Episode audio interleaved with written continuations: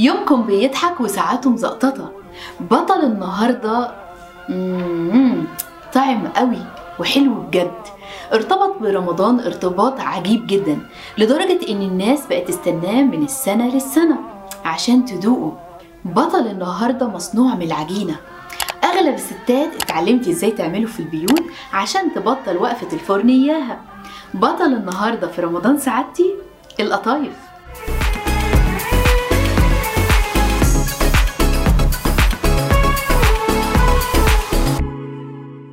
القطايف. تحسها كده عاملة زي جوكر رمضان. عمرها ما قصرت معانا ابدا. مهما قلنا لها هنحشيكي إيه؟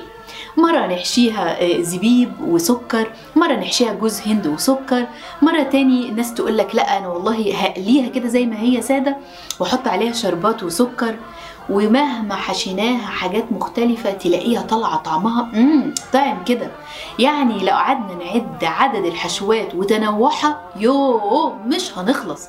مرة بالكاستر ومرة بالشوكلت ومرة بالمهلبية ومرة بالمكسرات وجوز الهند والزبيب. طعمها جميل حكاية. ومن كتر ما هي حاجة طعمة وطعمها لذيذ وخفيف اتحطت على ترابيزة السفرة في رمضان بشكل تاني ألذ وأطعم من الأولاني المرة دي وهنا بقى طعمها راح للحادق. بدأوا يحشوها مرة لحمة مفرومة ومرة فراخ متبلة ومرة تانية حشوها جبنة ودخلوها عالم الأجبان وعينك ما تشوف إلا النور. بقى طعمها رايح للحادق وبقت تلاقيها على ترابيزة السفرة محشية بالحادق وطعمها برضو لطيف وجميل وبقت محببة للأطفال. بعد كل الرغي ده أصلا القطايف عبارة عن إيه؟ القطايف عبارة عن عجينة بس مش أي عجينة عجينة ملوكي. عبارة عن شوية دقيق كده بيتحط عليهم حليب أو لبن وكمان بيكربونات الصوديوم ولبن رايب عشان يظبط الطعم.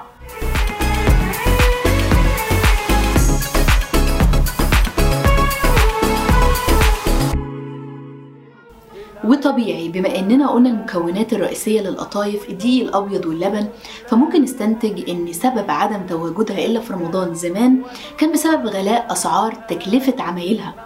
أما عن بداية ظهور القطايف ففي رواية بتقول إن أول واحد اتعملت له القطايف كان الخليفة الأموي سليمان بن عبد الملك سنة 98 هجريا والكلام ده كان في دمشق. ورواية تانية بتقول إنه في العصر الفاطمي الحلوانية كانوا بيتسابقوا مين اللي كان يعمل أحلى حلويات للخليفة وقتها عشان كانت تشبعه ويبقى طعمها حلو قوي. وهنا اتعملت أول مرة القطايف.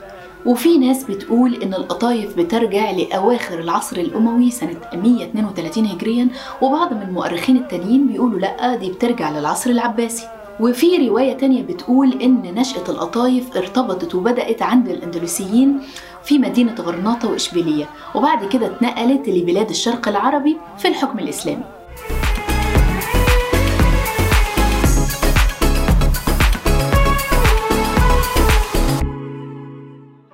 أما عن شكل القطايف فالفكرة جت إن قطعة القطايف المدورة بنقفلها نصين على الحشوة اللي جوه فبتكون شبه هلال رمضان. شوف الإبداع. ولأننا اتعودنا إن دايما ورا كل اسم حكاية ومعنى ولأن النقطة دي مهمة عندي قوي عايزين نعرف ليه القطايف اتسمت قطايف واشمعنى الاسم ده بالذات؟ فاكرين لما حكيت لكم إنه في العصر الفاطمي الحلوانية كانوا بيتسابقوا عشان يعملوا حلاوة تفوز بقلب وعقل الخليفة وان يكون طعمها حلو ويشبع؟ أهو العبقري الفنان اللي عمل الحلاوة دي وصنع القطايف رصها على صينية كبيرة على شكل شجرة. فالناس كانوا دايما يقطفوا منها من الشجرة ديت القطايف وياكلوها. ومن هنا جات التسمية. الله عليك يا فنان. وإحنا لسه برضو واقفين عند اسم القطايف وفي مقولة تانية وقصة تانية بتقول إن القطايف جت من ملمسها اللي شبه قماش القطيفة وعلشان كده أطلق عليها قطايف. تصدقوا إن شاعر العربية ابن الرومي من كتر ما كان بيحب القطايف اتغنى بيها وليها؟ الناس الجميلة اللي كان عندها وقت وبتتغنى بالقطايف شوفوا قالوا عنها إيه. قطائف قد حشيت باللوز الله. والسكر الماذي حشو الموز إيه الجمال ده. تسبح في آذي دهن الجوز.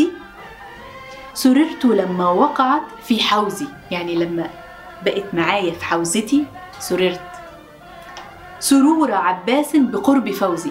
إيه اللي دخل عباس وفوزي؟ عباس وفوزي دول كانوا اتنين بيحبوا بعض. شوفوا الجمال من كتر ما هو بيستمتع بطعم القطايف عمل لها شعر. أدي الشعراء ولا بلاش.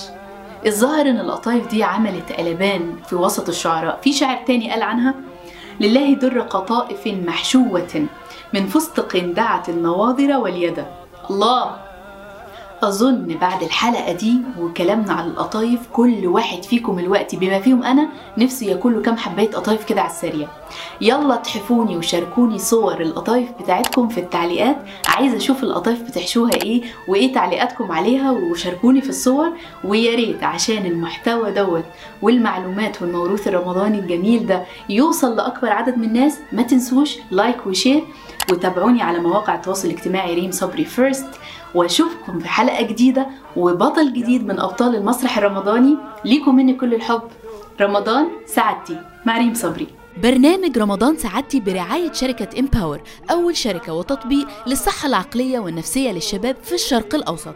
ولو عايزين تستمتعوا بحلقات برنامج رمضان سعادتي بالصوت تقدروا تسمعوا الحلقات الصوتية على أنغامي Spotify Apple Podcast Google Podcast SoundCloud أمازون بودكاست